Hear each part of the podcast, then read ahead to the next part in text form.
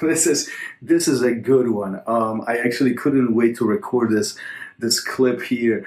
Um, who would win, aggressive white belt versus fifty-year purple belt? Um, well, I'll tell you, I have no clue, but I can give you some predictions and some up uh, upsides and downfalls of the situations. Typically, a, a, a in a, when we find ourselves in a white belt, a wild belt rank at the very beginning of our journey.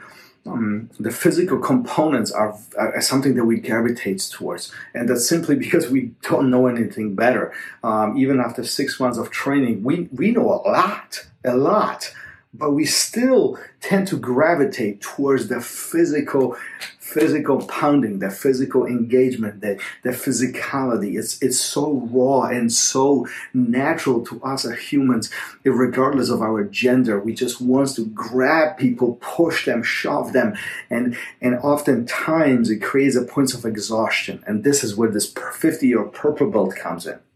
I don't know how long you train to get to the purple belt at your academy, but typically I would say it's somewhere between five, maybe seven, eight years, somewhere in that range. The point is you've been on the mat for quite a while.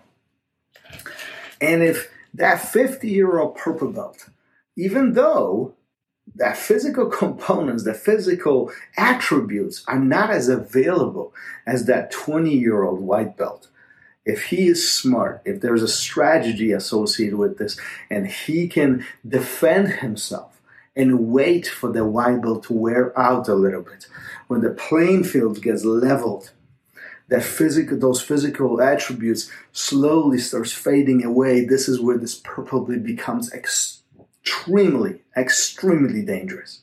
See, I think there's not much separating purple be- between purple and, br- and black.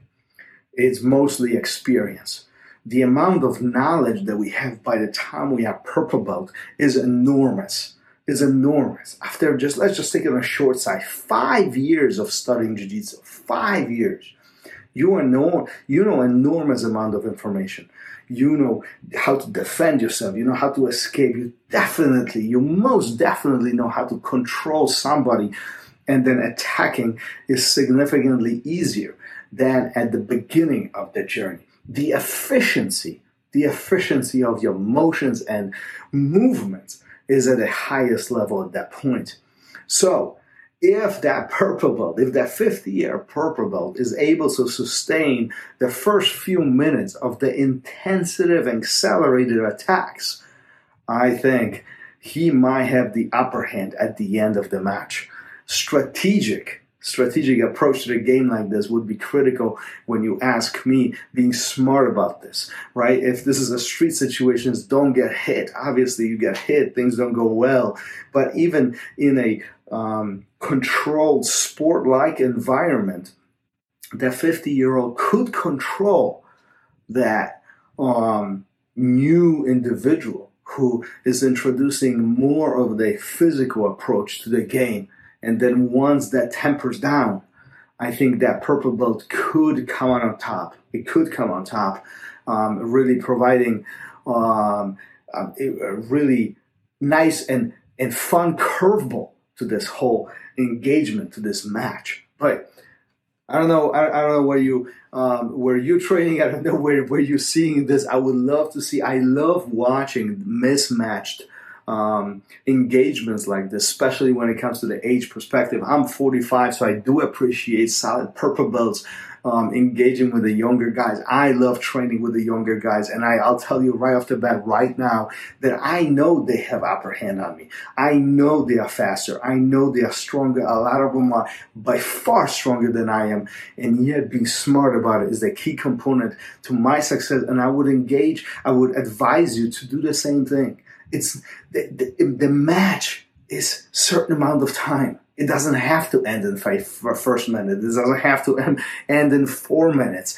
It has to end at the end of this time. Be smart about it. Take advantage of the uh, components and attributes that you present. Don't play into their game. Play your game, and your success will be quite visible. Keep on training. Peace. Thanks for listening.